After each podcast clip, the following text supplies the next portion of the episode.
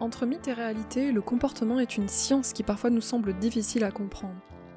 Il y a une multitude de facteurs à prendre en compte, allant de la génétique, neurosciences, à l'épigénétique, l'éthologie, la biologie, aux facteurs environnementaux, à l'analyse appliquée du comportement et en passant par la personnalité propre à l'individu. Le comportement est aux frontières de toutes les sciences animales et c'est ce qui le rend à la fois très complexe mais également super passionnant. Bienvenue dans l'épisode 0 du podcast Animal Therapy, le podcast de vulgarisation du comportement. Ici, vous serez en mesure d'obtenir des informations factuelles, sourcées, pertinentes, mais aussi une bonne dose de transparence, d'humour et de pédagogie.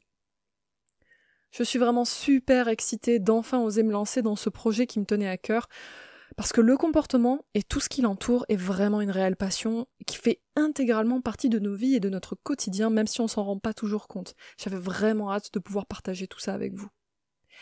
Moi, je suis Marion, consultante en comportement multi-certifié, créatrice du podcast de Animal Therapy.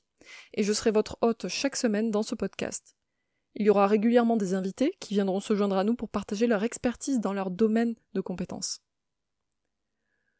De mon côté, mon voyage a commencé très jeune par le sauvetage d'oisillons blessés et par l'acquisition d'oiseaux exotiques et de leur élevage, leur observation, et puis quelques années après, la pratique du vol libre.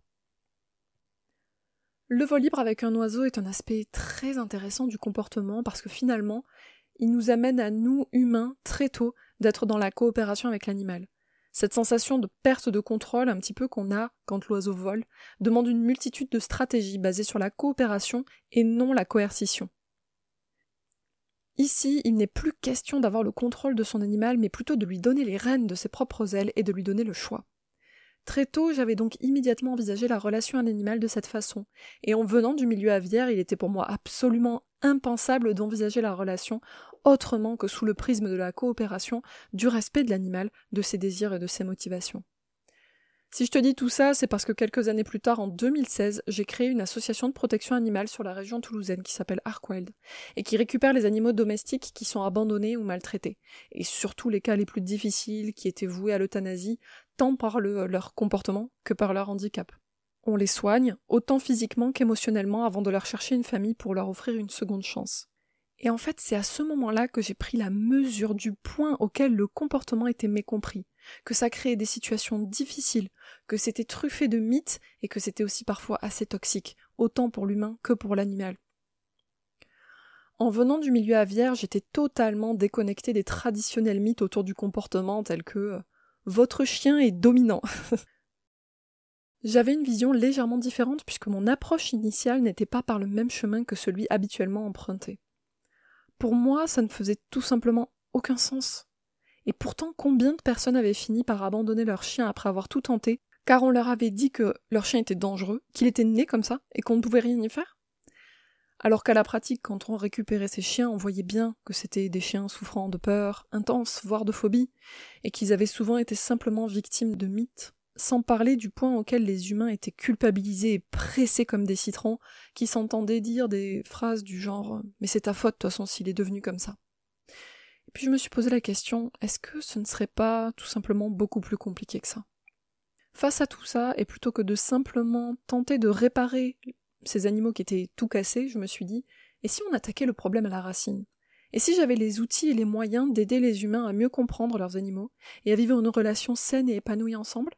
Est-ce que finalement ce serait pas complémentaire au travail associatif et permettrait d'éviter cette charge mentale énorme du replacement et de l'abandon, autant pour les animaux que pour leurs humains? Et c'est à partir de là que j'ai eu un déclic. Donc je me suis formée encore et encore pendant de nombreuses années, et je continue d'ailleurs. À ce jour, j'ai accumulé plusieurs milliers d'heures de formation, et ce sur plein plein de sujets. Aujourd'hui, je suis certifiée en anxiété de séparation par la référence mondiale sur le sujet, Malena de Martini. Je suis Certified Dog Behavior Consultant par l'IAABC, Certified Professional Bird Trainer par l'IATCB et reconnue Fier Free. Et si toutes ces certifications et reconnaissances ne vous parlent pas, sachez que vous aurez toutes les références en description et que vous retrouverez également toutes ces infos sur le site internet animaltherapy.com. Et c'est loin d'être fini, parce que je continue perpétuellement à me former pour rester à la pointe des dernières connaissances et m'assurer de vous accompagner de la meilleure façon qui soit. Le comportement est une science en constante évolution, donc je me dois de continuer à me former continuellement. Aujourd'hui, je me suis fait un devoir de transmettre un maximum les connaissances que j'ai accumulées jusqu'ici, de les rendre accessibles, digestibles, synthétisées et autant vulgarisées que possible pour que chacun puisse avoir des informations de qualité et qu'il y voit plus clair sur cette science. C'est un programme super ambitieux parce que le comportement c'est vaste, vraiment mais super vaste, et qu'un comportement est régi par de multiples facteurs. Alors finalement, de quoi est-ce qu'on va parler dans ce podcast? Eh bien c'est simple, tout sujet relatif au comportement est susceptible d'être abordé. On va parler de mes domaines de prédilection, à savoir les émotions fortes, les phobies, l'agressivité, le stress ou l'anxiété, qui sont des thèmes qui me sont chers et qui sont ceux aussi que je rencontre le plus souvent dans le cadre de suivi de chiens sortis de conditions difficiles, des chats d'association ou de l'apprivoisement des oiseaux.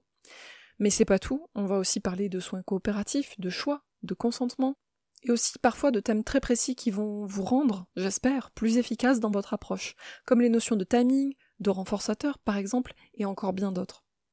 On va aussi parler de thèmes difficiles, parfois touchy, qui ne sont que rarement abordés et qui pourtant font partie intégrale du comportement. Ici, il y aura aucune langue de bois. Pas d'inquiétude, si langage technique il y a, il sera immédiatement expliqué et vulgarisé. On va aborder tous ces thèmes vis-à-vis de nos animaux domestiques, et plus particulièrement des chiens, des chats et des perroquets, et si vous pensez qu'il n'y a aucune leçon à tirer d'autres espèces, eh bien vous risquez d'être super surpris. Parce que finalement, bah, c'est ça le comportement. C'est à la fois d'une facilité déconcertante de prime abord, mais extrêmement complexe dès qu'on creuse un peu. On est tous capables de comprendre que nos actions ont des conséquences, n'est-ce pas?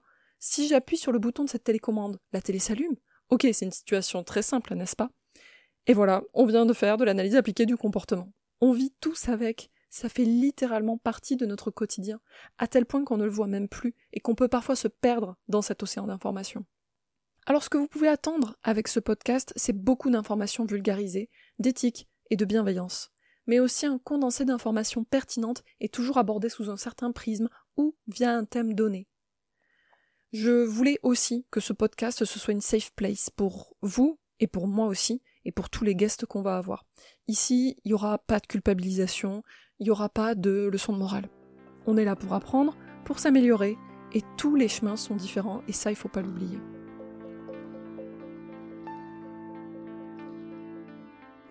J'espère que ce nouvel épisode vous a plu. Si c'est le cas, n'hésitez pas à noter cet épisode, c'est le meilleur moyen de me garder motivé. Si vous avez des questions ou des remarques sur l'épisode du jour, n'hésitez pas à commenter. Pour les prochains épisodes, vous pouvez également suggérer un sujet qui vous tient à cœur. Vous pouvez également rejoindre mon Instagram pour plus d'informations, de tips et de ressources gratuites, animalthérapie. Vous avez un souci de comportement avec votre animal et vous avez envie de vous faire accompagner de façon éthique et professionnelle vous pouvez me contacter directement sur contact@animaltherapie.com et je vous dis à très bientôt pour un nouvel épisode.